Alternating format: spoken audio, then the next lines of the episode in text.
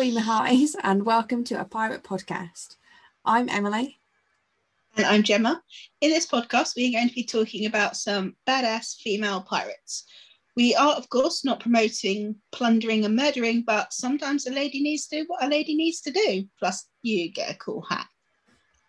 Piracy is one of the oldest professions in the world, and whilst we tend to think of it as a career for men with eye patches, wooden legs, and parrots, Laura Duncombe writes, quote, female pirates have fought alongside and, in some cases, in command of their male counterparts since ancient times. We've vaguely looked at some female pirates in history before on the blog, but if female pirates are as prevalent as what we're kind of made to think in uh, Laura Sook Duncombe's books, plural now, isn't it? Yes, they are really good books as well. Um, why isn't there more of a focus on female pirates?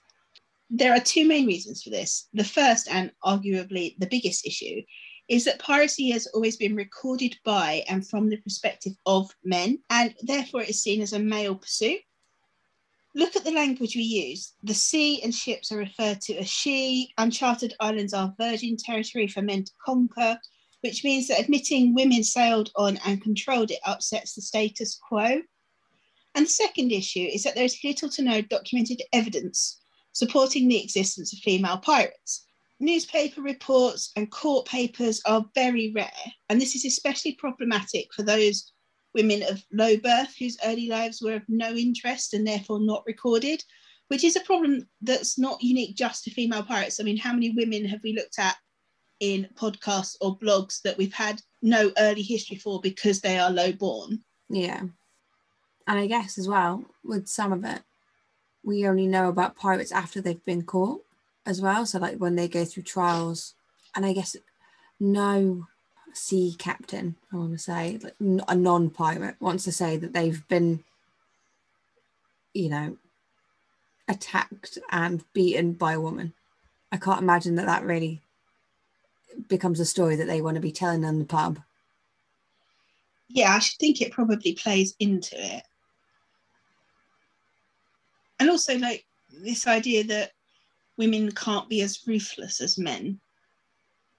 Yeah, I think that's kind of a something that you see throughout history. It's this idea that women are caregivers, and that's kind of the role that we are stuck with, and that we can't possibly be violent. We can't possibly be ambitious.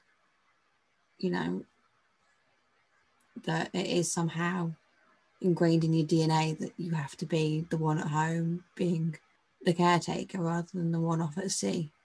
And also um like there was there's a lot of there was a lot of superstition about women on boats. So i think that played into it as well you know, it's considered unlucky to have a woman on board your boat.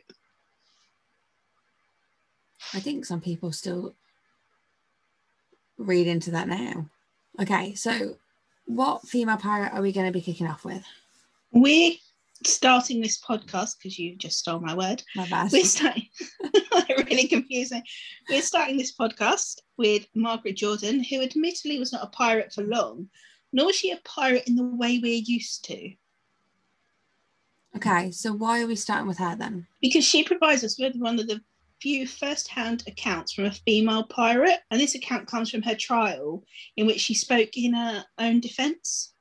Okay, tell us about her then. Margaret Croke was born in Ireland in the latter half of the 18th century, and unsurprisingly, we know nothing about her childhood or family until 1798 when she married Edward Jordan. Edward had a quote troubled spirit and a long criminal history. We don't know if Margaret knew of his criminal past when they married, and theirs was a love match. And in the beginning, they were very happy. But having little success in Ireland, the couple, along with their daughters, moved to the United States. And according to Margaret, quote, that was the end of their happy marriage. They didn't remain in the US for long. We don't know why, but perhaps the anti Irish prejudice played a part. But they soon moved to Canada, where they moved around a bit, taking on odd jobs before settling in Quebec, which at the time was a small seasonal fishing village. And after a brief attempt at farming, the Jordan family turned to fishing as a way to make a living. Not having the money to buy a boat outright, Edward travelled to Halifax and made a deal with the Tremaine family. They would give him the money for the ship, which he would fix. And then once it was up and running, he would use the money they made from the fish to pay for his half of the boat. With the repairs completed, the ship was given the name The Three Sisters, and Edward set sail. Now, this is the point in the story where what happened next becomes debated. So, according to the Tremaines, Edward returned to Halifax without the promised money. He claimed that he had some dried fish back home that, when sold, would cover his debt. They didn't believe him, and fearing that they wouldn't see him again if he left, they put their own captain, John Stairs, on the ship and had him accompany Edward back to get the money. When Edward arrived home, Margaret really wasn't happy with her husband, who had made their precarious financial situation worse. Not one to admit responsibility, Edward was convinced that he had been cheated and that he was the owner of the three sisters because he had done the work on it. As such, he had no interest in making amends with the Tremaines. Things then got worse. Remember the dried fish that was going to pay for his half of the ship? Well, it didn't. In fact, it covered only a fraction of what was owed, and Captain Stairs repossessed the three sisters on behalf of the Tremaine family, leaving the Jordan family shipless, penniless, and in massive debt. On the 10th of September 1809, Captain Stairs, three of his men, and the entire Jordan family boarded the Three Sisters and set sail for Halifax. Why exactly the Jordan family joined the voyage is unclear. Stairs later claimed that he was taking them to Halifax as a favour so Edward could clear his debt and perhaps appeal to the Tremaines' sense of charity. Edward, however, believed his family were going to be thrown into debtor's prison, and having spent time in prison before, he wasn't going back, and so came up with a deadly plan. Three days later, the Jordans launched a vicious attack on the crew. Armed with a gun and an axe, Edward killed the three crew members before Margaret hit Stairs over the head multiple times with a boat hook. Stairs then jumped overboard into the freezing sea. With the crew dead, the Jordans had captured the boat and turned pirate and planned to sail for Ireland. The Jordans quickly realised the flaw in their plan, as with no crew, they could not sail the ship and it was forced to dock in Newfoundland to pick up a crew. What they didn't know was that Stairs had survived He'd managed to pry a hatch from the ship, which he'd used as a raft, and was picked up just three hours later by a passing ship.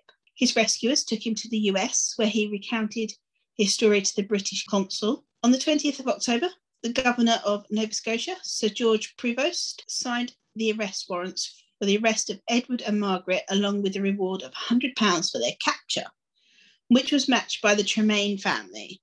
With such a large reward, it wasn't long before the Jordan family were captured. During the trial, John Stairs recounted what happened, but Margaret had a different version. She claimed Edward was a jealous man and hated Stairs because he had previously given the Jordan children some new clothing, and that on the day of the attack, he had found Margaret and Stairs alone in her cabin, quote, just talking, not engaging in romantic behaviour, and had flown into a murderous rage. Margaret claimed that she was, quote, so distraught about her husband's anger that she lost her senses and was no longer aware of her actions after this point. When asked if she had attacked Stairs, she testified that, quote, to the best of her knowledge, I did not.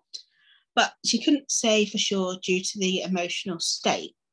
She went on to give an emotional speech which detailed a history of abuse she suffered at Edward's hands. This was backed up by the new crew members which had been hired in Nova Scotia, who told of, quote, a woman trapped aboard a ship with her murderous husband. Margaret was constantly afraid for her life and the lives of her children. Whilst Edward was found guilty and sentenced to death, Margaret's story of a mother willing to go to any lengths to protect her children affected everyone in the court and she was acquitted and released. What happened to Margaret after the trial is unclear, but she is only one of a handful of women tried for piracy and acquitted, largely because she was able to tell her own story it's kind of funny that it's this idea that she's a woman trying to do anything for her kids that has affected people's viewpoint. I mean, obviously, we don't know for sure what the situation was, nor will we ever know what the entire situation of the story was. Yeah, I think with the modernized, you'd think, well, why didn't she hit her husband with boat hook? Mm.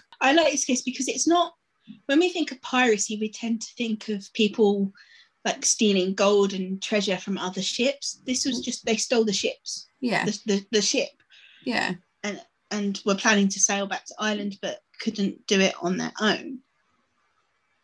Yeah, I never realised that you could become a pirate if you stole a ship. Neither did I, but I feel Yeah. like it's something we should try. I get terribly seasick.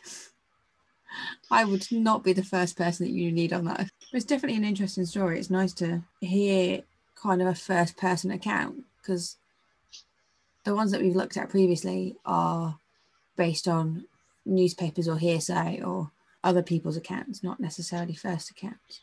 And with a lot of them, uh, like previous uh, ones we've looked at, it's very difficult to separate fact from fiction, Definitely. Especially when stories get embellished upon. You kind of expect it would be. Hmm. Kind of interesting that it hasn't been really. It's just kind of like it's an everyday story. Isn't it? It's, it's a family that find themselves on hard times. Mm. Who are we looking at next? Next, we have Charlotte Badger, criminal pirate and the first white female settler of New Zealand. Ooh. Tell us her story then.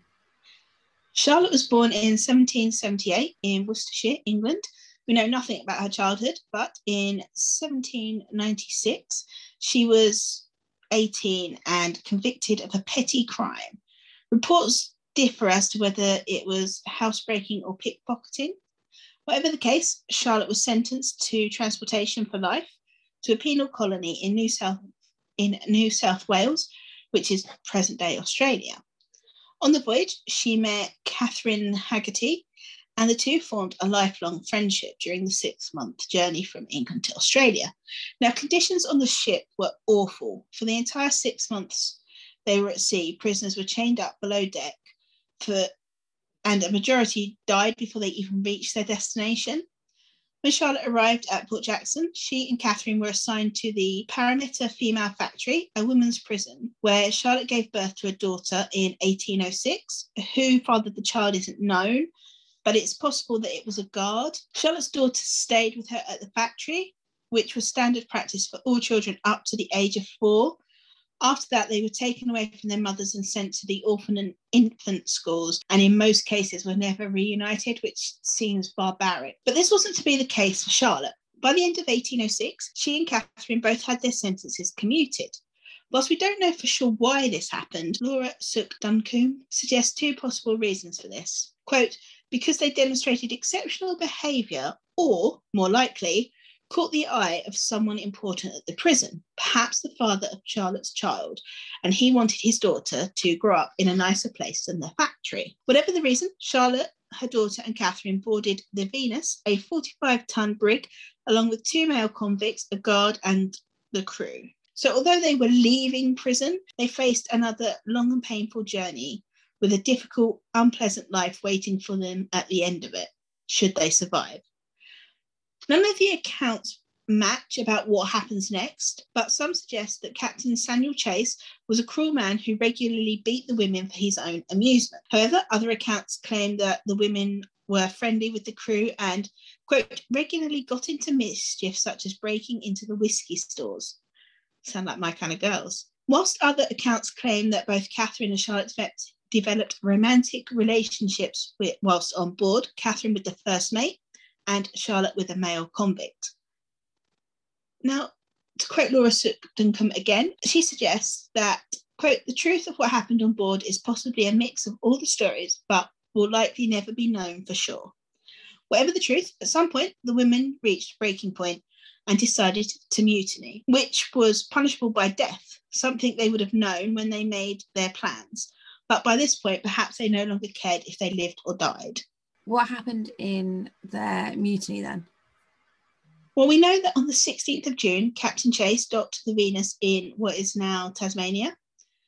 But what happened next is disputed. He either returned from the town to find the ship sailing away, or he was on board when the mutiny happened and was flogged by Catherine. He claimed that the mutiny was started by Benjamin Kelly, the first mate who Catherine was supposedly in a relationship with. However, events unfolded on the 17th of June, the Venus left port with 10 people on board, but Captain Chase was not one of them. By stealing the ship and the cargo on board, Charlotte and the rest of the mutineers became pirates, even if not the traditional idea we have of pirates.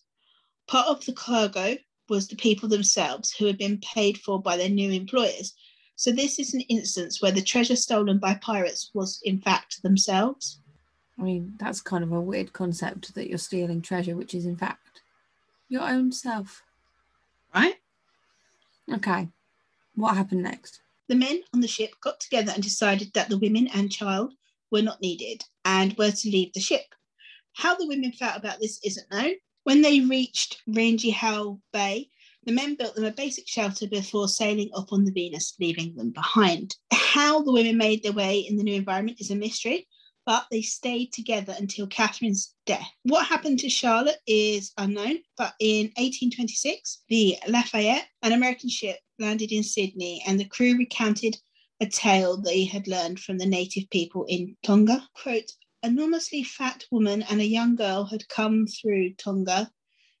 The woman spoke fluent Maori and told the amazed Tongans about her adventures around the world she eventually left aboard an American whaler and sailed off to America with her daughter. Sadly, we'll never know whether this was Catherine, but it seems likely. That seems insane that they were just left. And the men did build them a shelter before oh, they sailed off. How helpful of them. On an island filled with poisonous things and yeah. snakes and yeah. I mean, they should really have been thanking them men just can't do enough for us. They really can't. I'm sure that they mansplained something before they left because you know they just mm. can't help themselves. I think her case always sticks out for me because I mean she was sent like sentenced to transportation possibly just for pickpocketing. Yeah, it seems such a mind and, at, and at 18 you know everyone was sentenced it was like the best way that government uh, found to fix things was just to get rid of them, not any ideas of like rehabilitating them or having a viewpoint on what was classed as a bad crime and not really a bad crime. Imagine having your child until they're four years old and then having them taken away from you. Yeah. Or That's knowing just... that you were going to have them for four years and that was it. Yeah, that's just horrific. Guessing maybe some were adopted. Can you imagine that as a four year old? Like some of my earliest memories are I'm four. Also, considering this was a female prison. Yeah. And children were being born and the only men around were guards. Yeah. It, it, it yeah. Too many problems with that. Yes before we get more ranty, who are we looking at next? Next, we have Rachel Wall, the first American born female pirate who had a penchant for crime and killing. Okay, tell us about Rachel. Rachel Schmidt was born in 1760 and raised in Pennsylvania. She was one of six children. Her parents were farmers and devout Presbyterians. Rachel ran away from home and joined up with her secret boyfriend, George Wall in Philadelphia. Now, how the two met isn't known, but he convinced her to run away with him and, quote, start their life together in the big city, far from the drudgery of farm work. From Philadelphia, they went to New York City and then to Boston, where Rachel got a job as a maid and George as a fisherman. George was not a good fisherman. He was often too drunk to make it into work. There is even a story about him and his friends throwing a party so wild they failed to realise that the fishing boat they were supposed to crew had left without them. This led to him losing his job, and no job meant no money for food. So, with his spare time, George came up with a plan. That would mean he would never have to work for someone else ever again. Piracy. It's logical, right? Having told Rachel his plan, she agreed to go along with it. Now, this wasn't as crazy as it might sound. He and his friends had all served as privateers during the Revolutionary War because they had worked as fishermen, they had sailing skills, and his friend even had a boat he could borrow. His plan was simple. When a storm was brewing, they would sail, sail to the island of Shoals and ride out the worst of the storm in the shelter of the Isles. Then, when the weather turned, they would sail into the path of the shipping lanes. They would rig the sails incorrectly and fly a distress flag. Rachel would stand on the deck, weeping and calling out for help.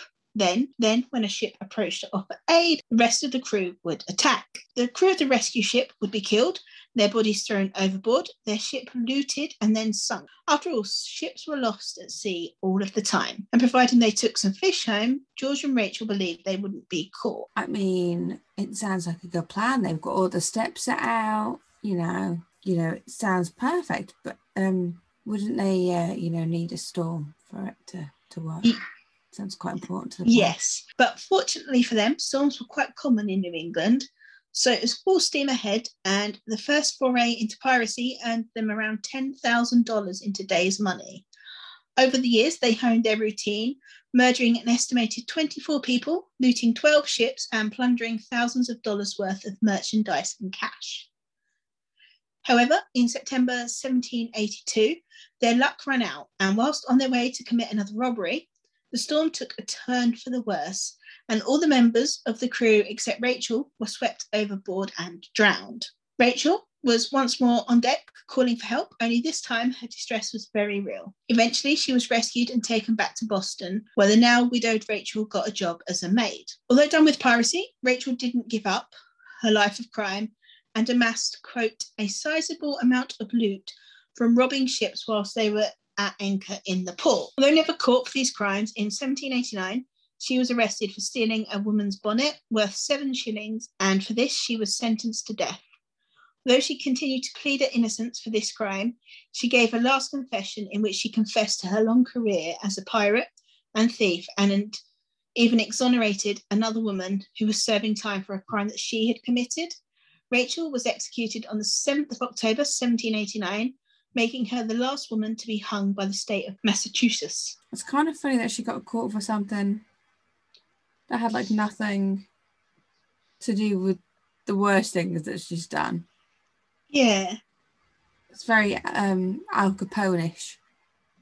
yeah, yeah, I guess it is. It's such a simple plan, though. It really, really is. I mean, by rights, it's quite foolproof. It is also the irony of the fact that her entire crew was wiped out by a storm. It's just like, Considering that they were going to use the storm to get their victims. yeah. I'm surprised. Definitely. Their death count was said to be 24, which seems quite low for the um, amount of loot they amassed. Not that I'm wishing it was higher. I think I just expected it to be higher. Yeah, I mean, I would have expected more, but I then again, I don't know how many people crew a boat or Yeah. crewed, because obviously you wouldn't probably need as many now as what you would have in 1789. Exactly. Or maybe that's just her toll. It's difficult, isn't it? Yeah. I mean, you know, the plan. I mean, she gets an A plus for the plan. And her acting skills. Definitely. She should have gone onto stage. I can just see her now doing the really dramatic pose of like hand on head, like help me, Oh, woe is me. please help me. I appear to have put my sails on wrong. I've got all the way out here, but the sails are wrong.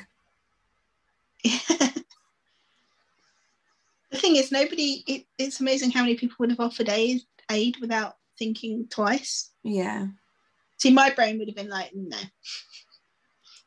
my brain would have been, but how have you got this far? Yeah. Hmm. I'm going to send one man over to help you. If he comes back alive, I'll think about it. Yeah, But do you think people let their guard down because it was a woman? I think Like that was if the it had whole been- plan. Yeah, Was based this is what I'm that. saying. It, it's amazing how much a distressed woman can distract people, can distract men. It's been used time and time again, and will probably continue to be used throughout. Oh, absolutely. Absolutely. If it ain't broke, don't fix it. Mm. Right. Who is next on your list? Next, we have Lady Mary Killigrew, who amassed so much power that it took the intervention of Queen Elizabeth I to take her down. I mean, that's that is a name. Tell us about her then. Mary Wolfston was born at Wolfston Hall in Suffolk, somewhere in the early 1500s. Her father, Philip, was known as the Gentleman Pirate, Henry VIII's break with Rome caused England to fall out of favour with much of Europe, which caused trade difficulties, and this led to piracy being used to gain supplies.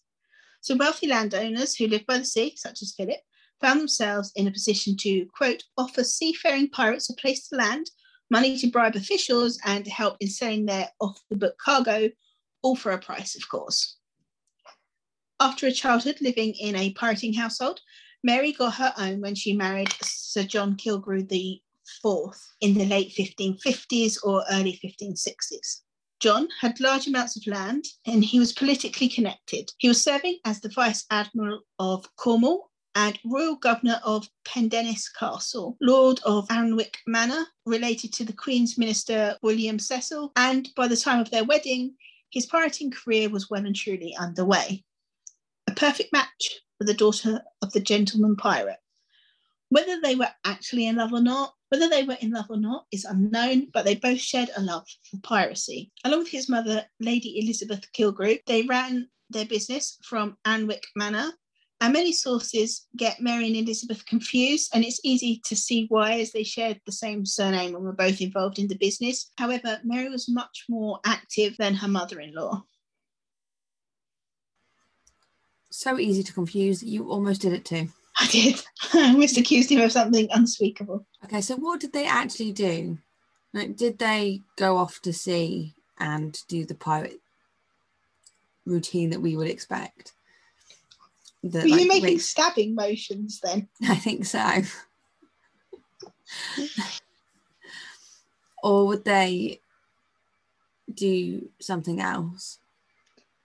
No, they used their home as a base of operations. So, what they actually did was provide ships to those who needed them, offer loans to bribe officials, settle disputes within crews, and assess stolen goods to make sure they were valued correctly before they were sold. For all of these services, the Killigrews, quote, collected a hefty fee, and the Queen herself re- received a share of it. Um, wasn't uh, piracy illegal though? It seems quite um, above board. Yes, but Elizabeth relied on piracy much the same way her father had. As Laura Duncombe right? Piracy brought home the money that was the lifeblood of the fledgling British Empire. So, whilst they didn't have an official agreement with the Queen, she looked the other way as pirates regularly sailed in and out of Falmouth Harbour, where the Killigrews lived. Had it not been for one of Lady Mary's wild adventures, life for the Killigrew family might have gone on unchanged for many years. Um, what did she do? First, I need to explain what the Hanseatic League was. So, the Hanseatic League was a small group of merchant navy ships and ports which grew to be one of the largest anti piracy forces on the water. Stretching from the North Sea to the Baltic Sea, it was made up of guilds and towns which functioned almost like a union, protecting, quote, the economic and diplomatic rights of its members in the ports and towns that made up the League. Although it wasn't really an official state, at its height in the 1400s, it held a lot of power. So in 1582, a Hanseatic ship sailed into Falmouth Harbour, where an unexpected storm forced it to drop anchor. Two men, Philip d'Orzo and Jean de Cheris, were sent ashore to find food and a place for the crew to stay whilst the storm passed. They found their way to Arwenack Manor, where Lady Mary greeted them and helped them find rooms for the crew at a nearby guest house. Having no reason not to trust her, they left just a few men behind to guard the ship, while the rest went ashore to wait out the storm. Little did they know that Lady Mary had plans for their ship, deciding she would take the ship for herself. Having gathered her crew, which included two of her household servants, they sailed out to the ship and after looting treasure the treasure on board, some of Mary's crew then took the ship to Ireland where it could be hidden. When the storm cleared, the two men returned to the harbour only to find that their ship was gone. They filed a claim with the Commission Against Piracy in Cornwall and were, quote, confident the agency would do its best to stop the ruthless pirates and recover their ship. Their confidences were short lived when they discovered the commission was overseen by none other than John Killigrew, Mary's son. Now, I'm sure you will be shocked to learn that despite a thorough investigation, no culprit was discovered and there was no sign of the ship. Not willing to give up, they persevered with their claim until it ended up on the desk of Queen Elizabeth I. As you can imagine, this left the Queen in a difficult spot because this wasn't just looking the other way whilst bribes were paid. This was stealing from an ally in peacetime. Furthermore, she could not just ignore the evidence against the Killigrews, nor the fact that Lady Mary's son had presided over the initial investigation. Doing so could lead to hostilities with the powerful Hanseatic League, but on the other hand, moving against the Killigrews would mean losing a valuable income stream. So, what did she do? She had Lady Mary and the two household servants named Hawkins and Kendall arrested and placed on trial for piracy. All three were found guilty and sentenced to hang for their crimes. Both servants were hanged, but Lady Mary received a pardon from on high, possibly from the Queen herself, but we don't know. And in 1585, Mary was sentenced to time served and released. She returned home a free woman and resumed life as a gentlewoman until her death in 1587. Such a weird way of doing it, but I can understand why she did it that way. Clever she's way the one that gave the it. pardoning. Yeah. Yeah, So it's like, well, I I punished her, but also didn't really punish her at all. no, just let the commoners die. Of course, because they aren't as important. to admit, one thing I hadn't considered was how trade was impacted by the Reformation and the dissolution of the monasteries and the break with Rome. But I guess Yeah. it makes sense because so much of Europe was Catholic, and then we were like, no, I think not. So of course we're going to be on the blacklist. Yeah. And so it makes sense that they had to bring stuff in another way, and piracy ticks those boxes. So basically, state sanctioned piracy. I know that um, she quite often sent them out against the Spanish. As, in a way, because obviously Spain was always trying to invade us or had some plan on the table to invade England at all times. Um, so she used to send them out, but it'd be like, oh, well, I haven't sent them. No, It's not me. I'm just a a feeble pirate. woman. I'm a feeble. I couldn't possibly control these pirates. So she used to send them off to basically raid on purpose, Oops. whilst keeping, because it wasn't sanctioned by the state, it wasn't technically something that they could retaliate for. I think Elizabeth I is not as celebrated as she should be for her accomplishments. I think the thing is, the Tudors kind of get lost in Henry VIII's orbit. Yeah. I, I think Elizabeth definitely was juggling a lot. She was trying to juggle everything that had happened during her sister's reign with, you know, basically burning Protestants. She was trying to struggle to find a, a, a middle ground for everyone religiously And bring, deal with all these people that were coming at England because they weren't part of the Catholic Church anymore. and between Henry and Mary, the coffers were quite empty. I Mhm. mean, by the end of Elizabeth I's reign, the coffers were full again. So she- Yeah. she, dealt with all of that and the Armada and stuff. all while dealing with the fact that everyone ta- was telling her that she had to get married. Yeah. And I mean, it wasn't just like Spain that had issues, she was dealing with Scotland. Um, she was dealing with rebellions within England itself because people didn't want an unmarried queen on the throne, especially, Mhm. you know, the fallout of who her mother was. So, Yeah. but I just love this idea of like pirates pulling up to a big manor house and this like noblewoman going out and dis- settling disputes between two unwashed pirates. Like, No, no, no. give him back his leg Yeah, You must listen to me. And just valuing the loot. Do you think she had like a special hat that she went out and wore? Like, this Oh, is my I hope pirate so. hat. My pirate dealing hat. I wear it on my special days when the pirates come in. She must have worn trousers because I can't imagine a big Tudor dress would have been easy getting on and off ships. No. I just love the fact she invited them in for a cup of tea all the while planning to rob them. I know. It's so British. Come have a drink while I steal your ship. Yeah, basically. Gave them a bit of tea and a biscuit and then robbed them. And then got my son to cover it up. She knew what she was doing. She was on it. Who's next? I'm not sure if they can top that. But our last one. So next we have Maria Cobham, who, unlike those who killed in self-defense or out of necessity, seemed to actually enjoy the killing. So a warning for blood and gore. Probably best that you saved this one for last. Then tell us about her. Then. She was born Maria Lindsay in England sometime around 1700, and that's about all we know of, of her childhood. The next thing we know about her was that she worked as a prostitute in Plymouth Harbour, and it was there that she met the pirate Eric Cobham. Eric had stopped in Plymouth, fresh from a voyage where he had stolen thousands of pounds worth of gold, and the two met in a tavern. And rather than be repulsed by his stories of thievery, murder, and deceit, they impressed her so much that when his ship left the harbour a few days later, she was with him. Now, as you said, women were not welcome on ships, and Eric's was no exception, with some of the crew demanding that she be left at the next port.